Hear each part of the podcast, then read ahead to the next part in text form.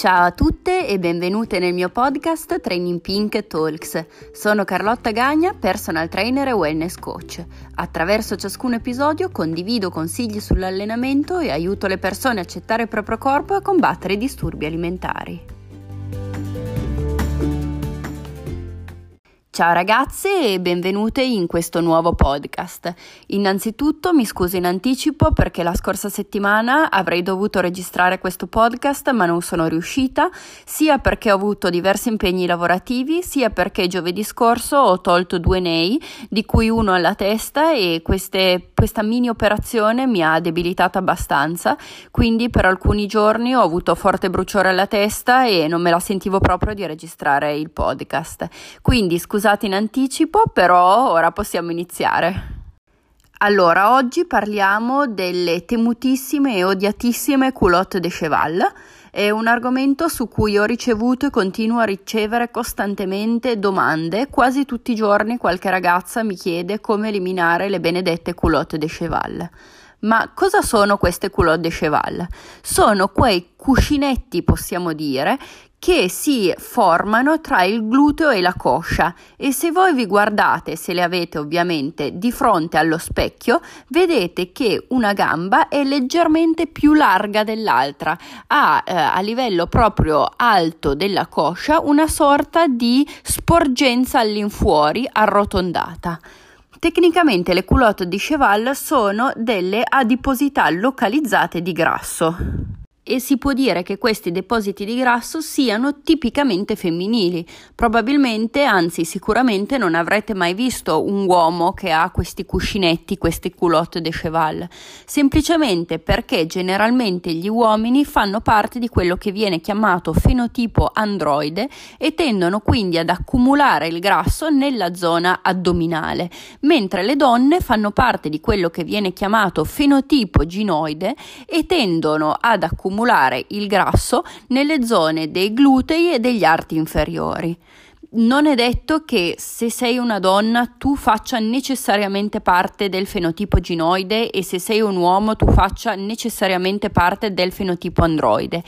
anzi si può dire che la maggior parte delle persone facciano parte di un fenotipo misto, cioè abbiano delle caratteristiche sia del fenotipo ginoide sia del fenotipo androide. Comunque, a parte queste classificazioni, la cosa importante che dobbiamo ricordarci è che i punti di accumulo di grasso sul corpo sono altamente soggettivi, cioè diversi tra una persona e l'altra, e i punti di accumulo di grasso più ostinati sono quelli che si riempiono riempiono per primi e si svuotano per ultimi. Cosa significa questo? Significa che se voi vi mettete a dieta e fate una dieta equilibrata, eccetera, e al contempo eseguite esercizio fisico, nonostante questo, voi andrete prima a dimagrire nelle zone in cui probabilmente non vorreste dimagrire, perché non sono zone in cui accumulate grasso ostinato. Quindi magari andrete a dimagrire in volto, andrete a dimagrire il seno, andrete a dimagrire le braccia, ma le culotte de cheval, che invece sono punti di accumulo di grasso più ostinati, rimarranno sempre lì.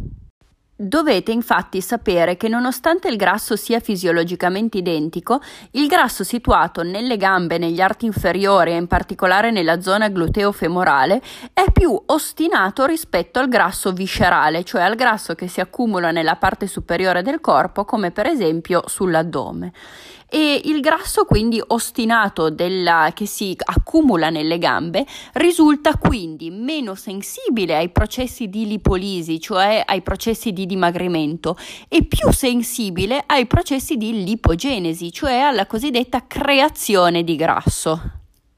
Questo perché la lipolisi, cioè il processo che noi chiamiamo per capirci banalmente il dimagrimento, è stimolato da due ormoni che sono l'adrenalina e la noradrenalina, che agiscono su degli specifici recettori cellulari, che sono i recettori alfa 2 e beta 2, che sono posti sulla membrana cellulare e i recettori alfa 2 inibiscono il processo di dimagrimento, mentre i recettori beta 2 stimolano la lipolisi, stimolano il processo di dimagrimento che è stato indotto appunto dall'adrenalina e dalla noradrenalina.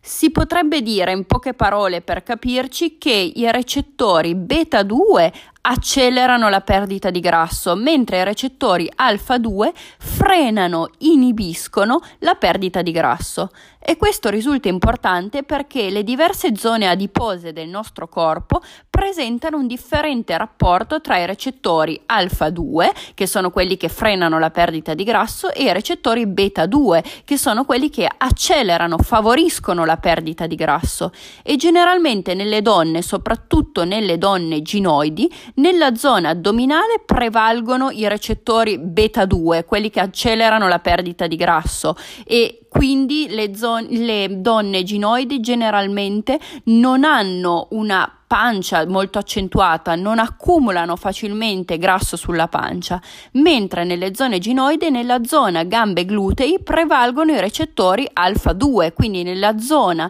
delle culotte de cheval prevalgono i recettori alfa 2 che sono quelli che cercano di frenare la perdita di grasso e quindi risulta molto più difficile far andare via quel tipo di grasso.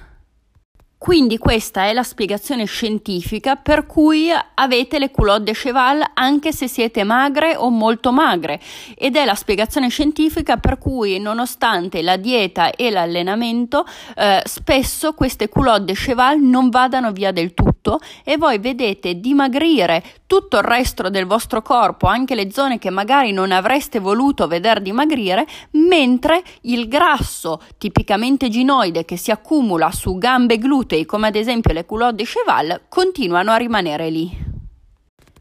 Possiamo risolvere questa situazione andando a eseguire degli esercizi specifici, che poi questa è la domanda che mi viene fatta costantemente, e cioè quali esercizi posso eseguire per eliminare o migliorare, migliorare le culotte cheval. In realtà, come dico sempre, il concetto di dimagrimento localizzato è il più grande mito del eh, mondo del fitness e allenando o sentendo bruciare un determinato gruppo muscolare non andiamo, non è possibile andare a eliminare il grasso eh, che lo ricopre. Quindi esattamente come fare interminabili serie di addominali per eliminare il grasso sulla pancia, eh, fare eh, un'infinità di squat o un'infinità di eh, slanci all'indietro ai cavi non vi porterà a eliminare le culotte de cheval. E non è che è perché questi esercizi sono sbagliati, ma perché è impossibile facendo un determinato esercizio e ripetendolo andare a bruciare il grasso che ricopre un determinato muscolo.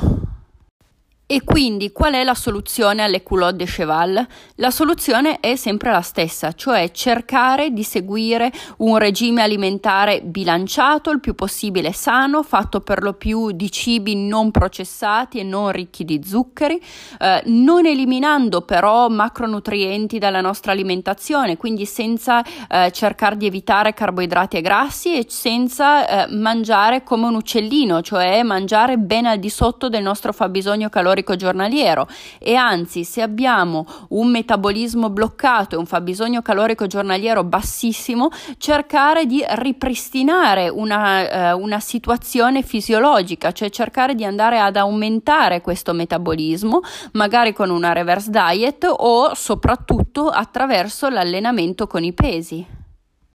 Per quanto riguarda invece l'allenamento, seguire un buon protocollo di allenamento con i pesi in cui si va ad allenare tutto il corpo in maniera sensata, quindi senza allenare gambe e glutei tutti i giorni, perché questo porta soltanto acidosi, infiammazione e vi fa gonfiare ulteriormente le gambe, senza fare tantissimo volume spazzatura, quindi anche qua serie ripetizioni all'infinito, ma puntare invece sull'intensità dell'allenamento, che come ho già sp- eh, spiegato in un altro podcast, non significa eh, sudare tanto, ma significa utilizzare carichi elevati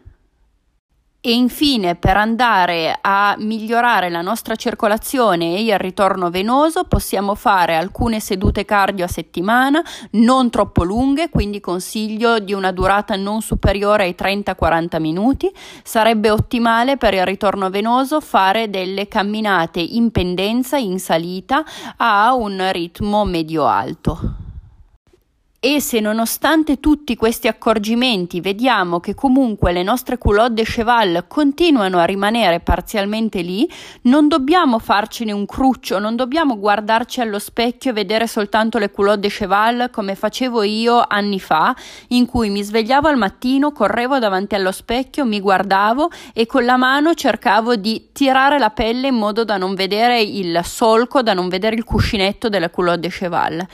Abbiamo capito perché abbiamo le culotte de cheval, abbiamo capito che probabilmente del tutto non andranno via, ma facendo queste cose che vi ho detto potranno migliorare comunque molto. E anche in questo caso penso che sia una di quelle piccole cose che fanno parte della nostra genetica e ovviamente noi non possiamo combattere contro la nostra genetica, non possiamo combattere contro noi stessi per queste sciocchezze. Quindi alla fine anche qui il concetto rimane lo stesso, queste piccole cose accettale perché fanno parte della tua persona, perché ti rendono così come sei e niente, cerca di volerti bene. Anche questo podcast è terminato, spero davvero che ti sia piaciuto e soprattutto ti sia stato utile, magari vivrai un po' meglio la, la situazione delle culotte de cheval. E niente, ti abbraccio e ti auguro un buon lunedì.